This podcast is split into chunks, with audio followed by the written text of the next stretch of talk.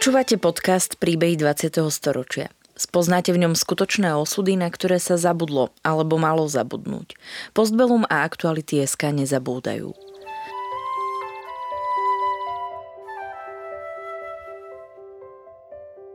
Vďaka konkrétnym príbehom sa dozviete, akým osudovým dilemám museli naši rodičia, starí rodičia, prarodičia čeliť. Postavení sme tak pred otázku, ako by sme sa v podobných situáciách zachovali my.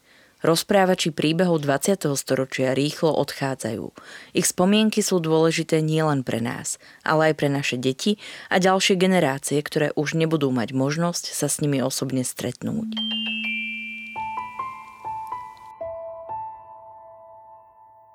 Pani Viera Šagátová, rodáčka z dedinky Miezgovce, mala v čase vypuknutia druhej svetovej vojny iba 8 rokov. Jej otec, Michal Masaryk, bol v období SNP veliteľom 8. roty partizánskej brigády Jána Žižku z Trocnova a rodina ukrývala aj sovietských partizánov. Viera bola svetkyňou represálií nemeckých vojakov a spolu s matkou a malou sestrou prežili aj vypálenie Miezgoviec 29. oktobra 1944. Z ich chalupy ostali len spálené trosky. Po skončení vojny vyštudovala meštianskú školu v Uhrovci, zamestnala sa v textilnej spoločnosti Trikota Bánovce nad Bebravou a vydala sa za Milana Šagáta, ktorý bol účastníkom SNP ako spojka medzi partizánskymi skupinami. Narodili sa im tri deti. Manžel vyštudoval politickú školu a robil ideologického tajomníka na okresnom výbore komunistickej strany. Aj samotná Viera bola sympatizantkou komunistického zriadenia.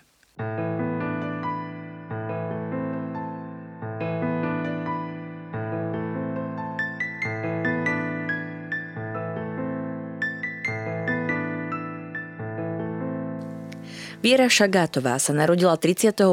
júla 1931 v obci Miezgovce nedaleko Bánoviec nad Bebravou. Otec s matkou pochádzali zo skromných pomerov, hoci obaja vyrastali ako siroty, svojou pracovitosťou a odhodlaním vytvorili dobré zázemie pre svoje dve céry. Otec bol napriek nízkemu vzdelaniu veľmi rozhľadený a sčítaný človek. Skromne sme žili, ale sme boli spokojní a sme boli dobre vychovaní. Rodičia nás veľmi dobre vychovávali. Museli sme pozdraviť každého a museli by sme byť slušní, nesmieli sme nejaké výtržnosti. Takže sme nás vychovávali skromnosti a múdrosti. Otec Michal Masaryk pracoval pri výstavbe tunelov v okolí Hornej Štubne. Z toho dôvodu žila rodina až do hektických okolností roku 1938 v Harmanci. Po vyhlásení autonómie Slovenska, nasledovanej viedenskou arbitrážou, ktorou prišlo o veľkú časť svojho územia, sa rodina vrátila naspäť do Miezgoviec. Viera tam navštevovala ľudovú školu. Po jej skončení pokračovala v štúdiu na Mešťanskej škole v Bánovciach nad Bebravou. Ale oddelovali už, oddelovali deti, ako povedala jedna pani učiteľka, povedala, vy dedičanky, vy sa nepotrebujete ani učiť. Čo? Lebo vy budete len svinia kravy pasť.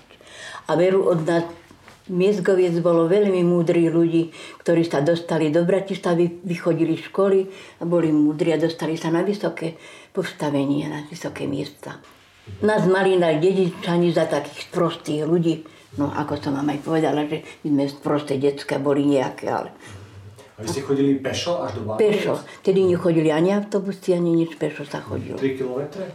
No, 3 kilometre je to od Tatrov, to je na konci mesta. Ale od, od stanice je to asi 5 kilometrov. Každý, to, to, to je, každý deň sme dochádzali pešo, za každého počasia. Rodičov pani Viery sobášil Jozef Tiso. Tisovú osobnosť však v rodine nevnímali v dobrom svetle. Vtedy ich sobašil Tiso, ich mojich rodičov Tiso, do, doktor Tiso, býva, bol dekanom tu Banovcia No a museli podpísať ako, že nejaký ten revers, že keď budú chlapci, tak budú evanielici a keď budú katolíci, tak budú, eh, keď budú ako dievčata, tak budú katoličky. Tak my sme boli len dve dievčata, tak sme boli katoličky. A chodili som do kostola niekedy aj do evangelického, aj do katolického a tak sme. Čiže by sa Nie, nie, ani naši rodičia. Nie, im to nevadilo nás pustili, kde sme chceli. Raz tam, raz tam. V Bánovciach nad Bebravou bola Viera aj svetkyňou nespravodlivosti dobových okolností ľudáckého režimu, ktorý svojimi vazalskými protižidovskými opatreniami vychádzal v ústrety nacistickému Nemecku. V Miezgovciach židov nemali. V Bánovciach na vlastné oči videla rozpredávanie zhabaného židovského majetku. A to sa veľmi dobre pamätám, už ako také decka sme chodili do Banoviec a oni ako im pobrali majetky a, a na námestí to predávali. Ja, to sa volalo, že licitácia. No, že tak... Že kto dá no, viac. Áno, kto dá viac, ktorý dá viac. Na to sa veľmi dobre pamätám.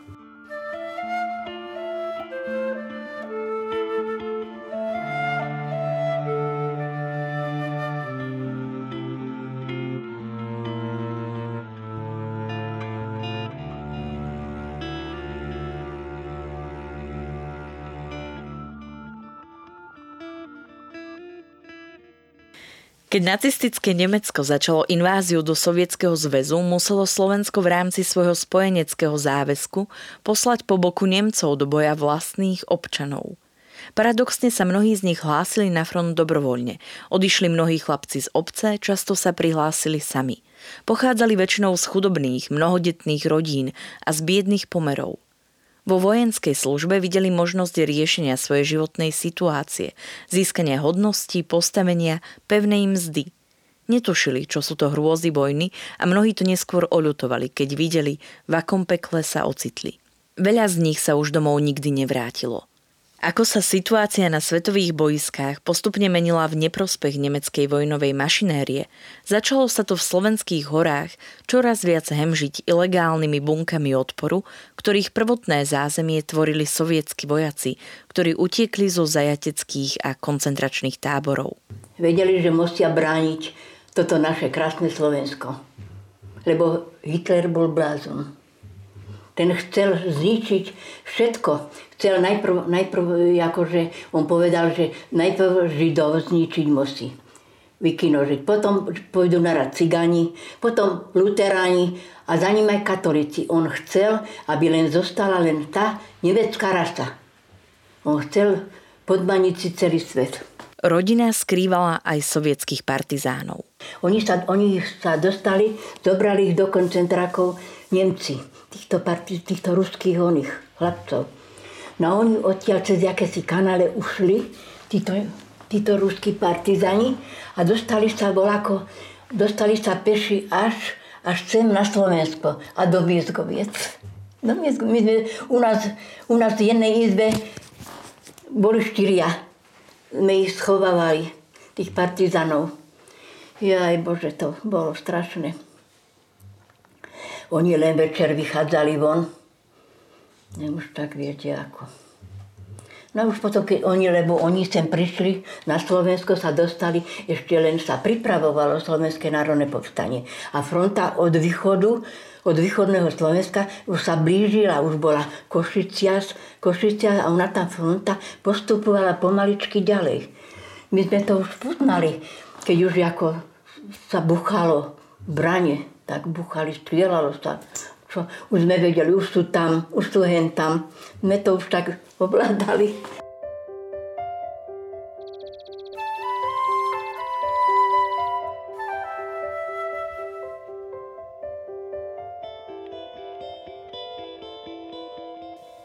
Prípravy na ozbrojené vystúpenie národa boli v plnom prúde a situácia vyvrcholila 29. augusta 1944, keď bola vyhlásená výzva na ozbrojené vystúpenie obyvateľstva proti nemeckej armáde, ktorá začala obsadzovať územie Slovenska. Vierina rodina sa aktívne zapojila do priebehu povstania. Otec bol partizánskym veliteľom 8. roty brigády Jána Žižku Strocnova, ktorá obsadila Bánovce nad Bebravou. Nedostatočne vyzbrojení a slabo zásobení povstalci však nemali potrebné vojenské a materiálne zabezpečenie. Čoskoro sa tak museli pod náporom ťažkej nemeckej mechanizovanej techniky z mesta stiahnuť do hôr.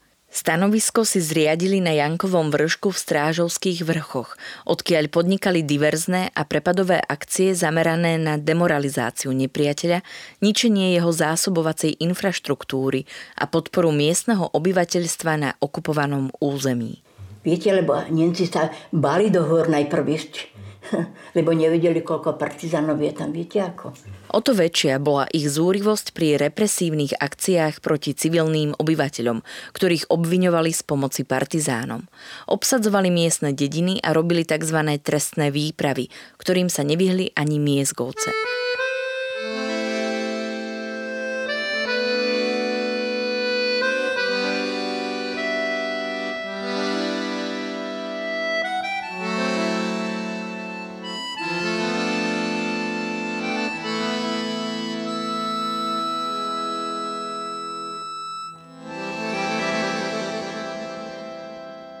Čiernym dňom v histórii obce sa stal 29. október 1944, keď v skorých ranných hodinách vtrhli do obce nemeckí vojaci a príslušníci jednotiek SS.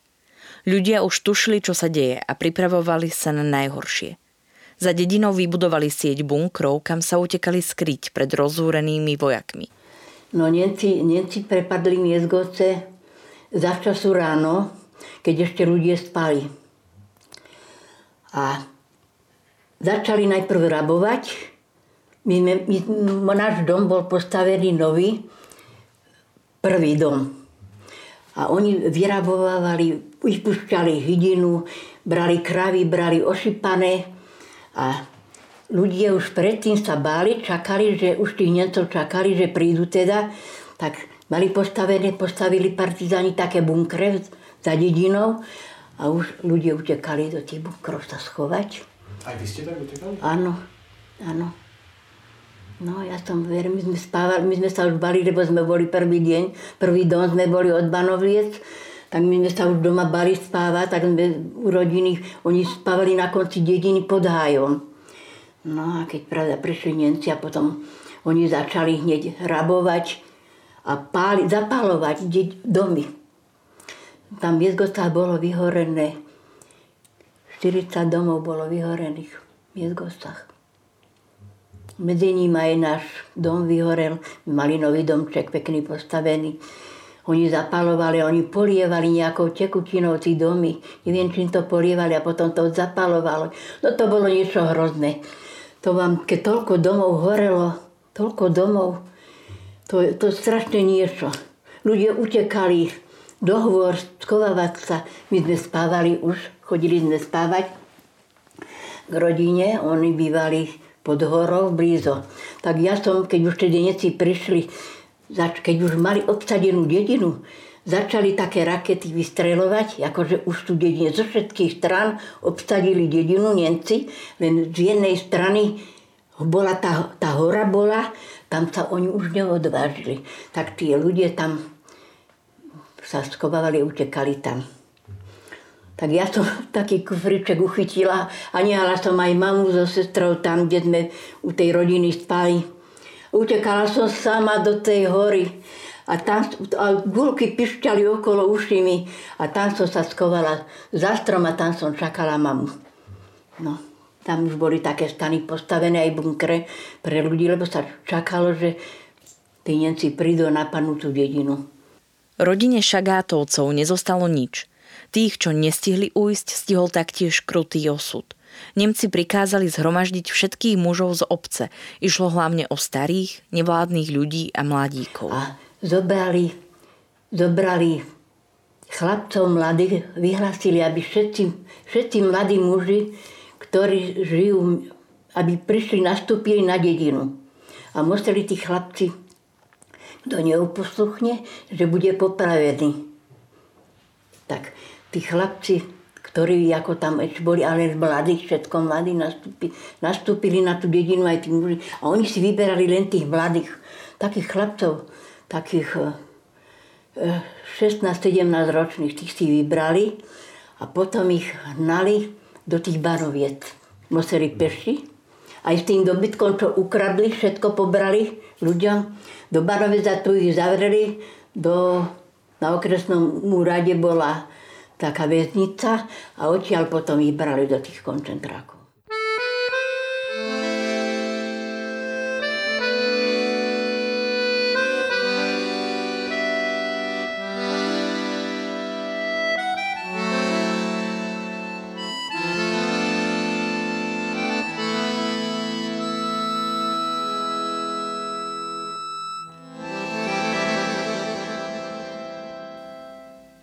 Z mladých mužov sa po vojne vrátili len dvaja a aj tí na zdravotné následky zakrátko umreli.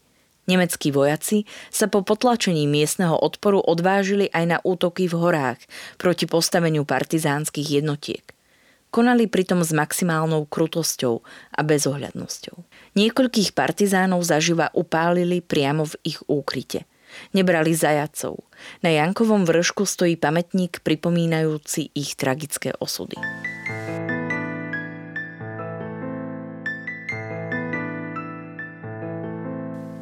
Postavenie každej rodiny bolo mimoriadne nebezpečné a neisté. Keď im spálili chalupu, bývali celá rodina s tetou v druhom dome, kde sa skrývali aj spávali všetci spolu v pivnici. Vierín otec sa občas tajne zastavil vymeniť si ošatenie a umyť sa, skontrolovať rodinu. V horách totiž žili v najťažších podmienkach.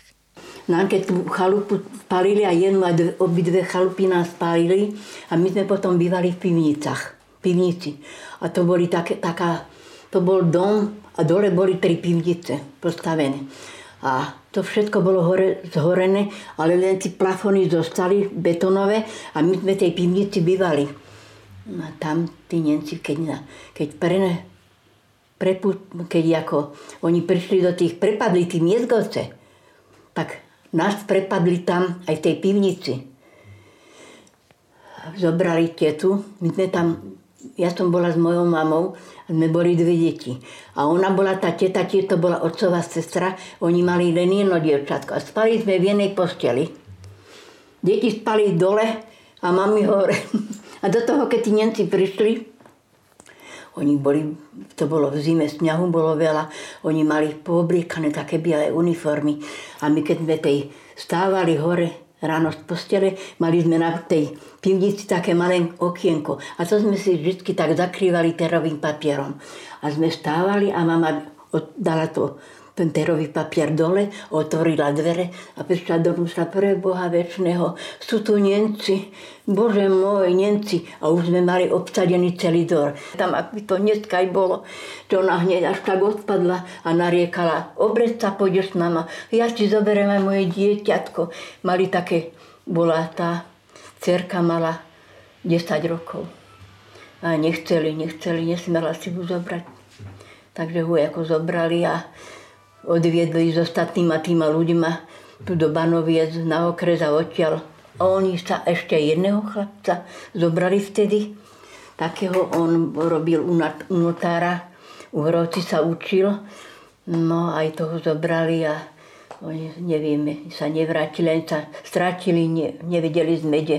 A takto dievčatko nehali jej, nehali tam u nás v pivnici a, a mňa, no ja to, sa na mňa, ja som hrozne vyzerala, same vrdy sa mi všetko zbieralo, celá tvár to, z toho, z tej zimy, steny sa nám trblietali, viete ako. Ja, ja, Nemci boli takí neúprostní. Oni boli, oni mali na tých čapicách takto tých, tých kosti, také kosti mali, viete. Na tých čapicách oni boli hrozne jedovatí. A že keď mama, prosím vás, nehajte nás, vidíte, ako ona vyzerá, akože ja, ako som vyzerala. Že však ja ho zastrelím. On povedal, ja aj bože môj, sa trasli. Tak ju potom zobrali a odviedli ho. A viac sa nevrátila, ani nevieme, kde je. Okupanti sa vo svojej krutosti neštítili mučiť a vraždiť ako partizánov, tak aj civilných občanov. Po vojne sa našiel masový hrob s pozostatkami 44 miestných obyvateľov, ktorých Nemci popravili v nedalekom lese Cibislavka. Že pomáhali partizánom, tak ich zobrali. Úplne nevinní boli. Bola medzi nimi aj jedna žena a oni ich eh, doviedli tam na tú Sibislavku, doviedli a museli si oni hroby vykopať a potom ich strieľali po jednom a oni padali do tej jamy a trošku ich potom prikryli. Ale viete čo, po vojne, keď sa začal sneh topiť, tak trčala ruka, trčala noha, trčala. To bolo strašné. Pre Vieru, jej malú sestru a matku to bol každodenný boj o holý život. Dlhých 8 mesiacov partizáni v horách, aj miestni obyvatelia v dolinách trpeli a statočne znášali zločiny páchané zo strany nemeckých okupantov. Tí sa ešte aj v samotnom závere vojny, počas ústupov v dôsledku posunu frontu a blížiaceho sa príchodu spojeneckých vojsk, neštítili rabovať a ožobračovať zbedačné obyvateľstvo. Vyslobodenie prišlo v apríli v roku 1945, keď do Miezgoviec prišli prvé predsunuté jednotky rumunskej armády.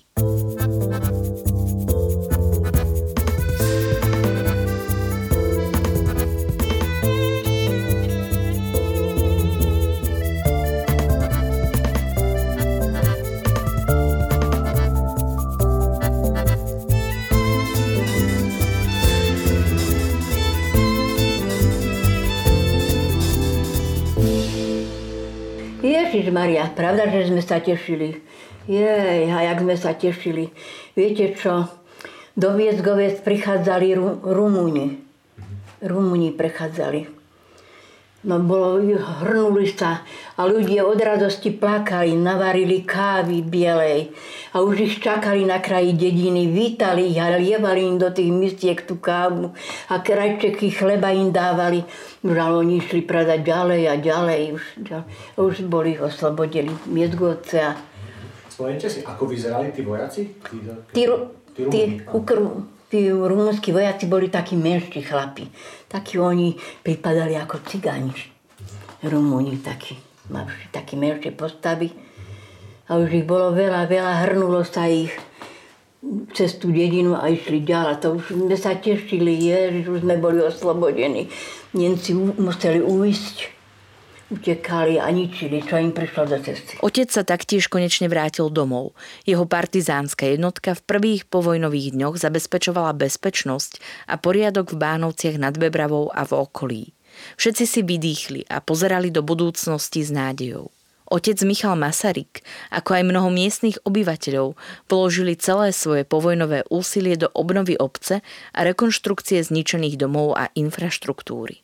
Mali sme vypálený dom, chalupy boli vypálené, bolo vyše 30 chalup podpálených, ostali len kominy trčali, tak ľudia museli si postaviť tie príbytky, všelijako sa bývalo, viete, po pivnicách, všelijako, e, po, zakedy si to popravovali a no, popravovali sme. Na okolí získavala vplyvom dobovej propagandy čoraz väčší vplyv komunistická ideológia, ktorá v jednoduchom obyvateľstve budila svojou propagandou dojem lepšej a spravodlivejšej budúcnosti pre chudobných ľudí. Rodina Masarykovcov taktiež sympatizovala s týmito myšlienkami. A boli v Miezgovciach aj nejakí komunisti? Ako vaši rodičia? Aj boli, boli, boli, boli. Boli samozrejme, že boli. Lebo bola, prv bola taká chod- chudoba, bola, viete, nebolo ani roboty, ani čo. A oni mali takú stranu komunistickú, nejakú takú bunku, kde sa stretávali a, a už a ako vedeli, že už ta, že vojna, vojna už ro, bola v Sovietskom zväze, vojna, pravda, pokračovala tá vojna ďal, ďal, ďal a cez Slovensko. Pozakladali družstva a veľmi sa dobre ľudia mali tam, dobre zarábali. No, dali sa dokopy a niektorí sa bránili, tí predasteli tí roličky, no ale však sa dobre mali, popostavovali si krásne chalupy a dobre zarábali, išlo to. Išlo to, no ale potom to, viete ako. Čiže vy ste to vnímali pozitívne, že keď sa zakladali tie družstva. Áno, áno, to bolo. Ľudia ro- robili najprv zadarmo, lebo nebolo za čo. A potom dobre zarábali, tam to išlo, tí družstva fungovali. No, Ale niektorí- ľudia, ľudia, viete, nesteli odozdávať tie kontingenty. Na keď tí konti- kontingenti, tí sedliaci na tých dedinách neodozdali, tak ľudia, dajme tomu aj, aj tej Bystrici, aj Bratislave, oni nemali z čoho žiť. Oni, oni museli, viete, robiť aj pre nich. No a keď im tí role Prada zobrali, tak no, to, boli komisári pri mlaťačoch, keď sa to mlatili, to obilie mlatilo, no a zapisovali každé vreco. Viera pokračovala štúdiom mešťanskej školy v nedalekom Uhrovci. Chceli som mňa mať učiteľku, lebo som sa veľmi dobre, že učila, no ale ja som nechcela, ja som chcela len zarábať hneď. Som sa, peňažky mi voňali, no. Jedný slovo. Po skončení mešťanskej školy a absolvovaní praktického kurzu nastúpila pracovať v miestnych textilných závodoch Trikota v Bánovciach nad Bebravou, neskôr reorganizovaných na Národný podnik Zornica. Ako 18-ročná uzavrela manželstvo s Milanom Šagátom, ktorý bol taktiež priamým účastníkom SNP, robil tzv. partizánsku spojku. Bol politicky angažovaný a neskôr absolvoval Vysokú školu politickú v Prahe a stal sa funkcionárom na okresnom výbore komunistickej strany v Trenčíne. Viera bola v tom čase ženou v domácnosti a starala sa o ich maloletého syna. Do jej života však vstúpila nepríjemná pľúcna choroba. Musela absolvovať liečenie vo Vyšných hágoch. Po úspešnej liečbe pribudli neskôr do rodiny ešte dve céry. V období politického odmeku 60. rokov spočiatku sympatizovala so snahami Alexandra Dubčeka o reformu socializmu. My sme, my sme boli priatelia, my keď sme bývali v tom Trenčine, lebo Dubček pochádzal z, z Uhrovca a my pravda z Miezgoviec a my sme sa poznali dobre. Aj sme sa do tých Dubčekov sme chodili na návštevu, nedelu sme ako rodiny sme sa navštevovali. No takže ja som aj poznala tých chlapcov, mali dvoch chlapcov. On mal, on mal ten Dubček ruskyňu ženu. A ako ste vnímali tu jeho snahu o reformu socializmu? Podporovali ste to, alebo vnímali ste ano, tú politiku? Áno, uh-huh. Pod, podporovali sme. Podporovali lebo lebo viete, to bola taká doba vtedy. Hektické okolnosti vstupu vojsk Varšavskej zmluvy v roku 1968 vnímala ako manželka politického pracovníka s obavami, ale pragmaticky. Nezapájali sa do občianských nepokojov a ako pamätníčka vojnových udalostí vnímala príchod sovietských vojakov pozitívne a zda z nostalgických spomienok oslobodzovania republiky na sklonku vojny. Oni prechádzali cez Panovce. Oni prechádzali cez Barovce, hej, hej. No.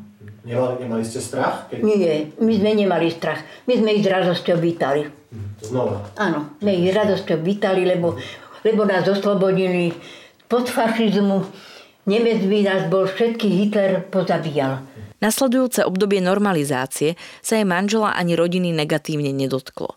S obavami však hľadeli na neskoršie obdobie pádu komunistického režimu v roku 1989, pretože nevedeli, aké to bude mať dôsledky pre rodinu straníckého funkcionára. Manžel sa toho dosť obával. Neskôr musel odovzdať aj straníckú knižku a bolo mu zrušené členstvo v KSČ. Inak však nepocítili žiadne prenasledovanie. Skôr sa obávali toho, čo nastane neskôr. Boli sklamaní z rozdelenia Československa.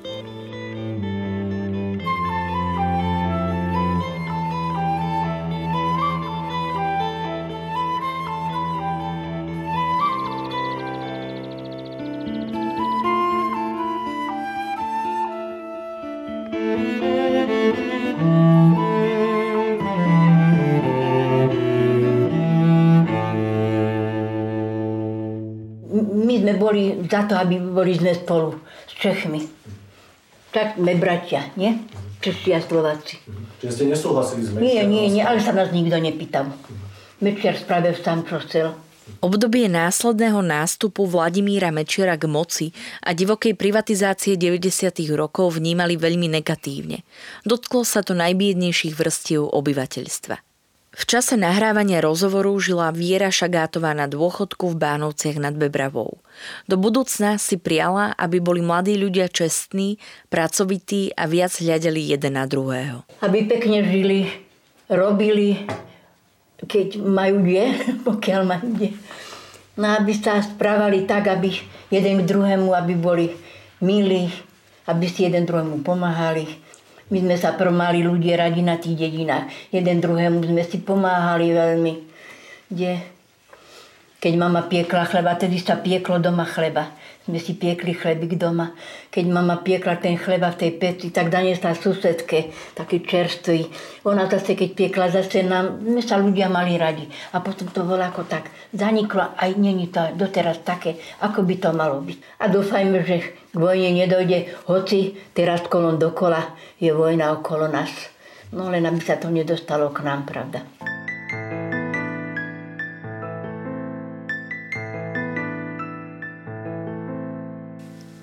Príbehy 20. storočia v Postbellum zaznamenávame, aby sme o ne neprišli, aj keď to už s nami ich rozprávači nebudú. Aby sme nezabudli na hrôzy, ktorým boli vystavení a na dôležité okamihy našej histórie, ktorá dnes býva často spochybňovaná a pre mnohých je neznáma.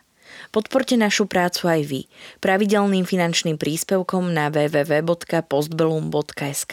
Ďakujeme. Podcastom vás prevádzala Sandra Polovková a spolupracovali na ňom Marian Jaslovský, Kristýna Lukáčová a Maťko Mikloš.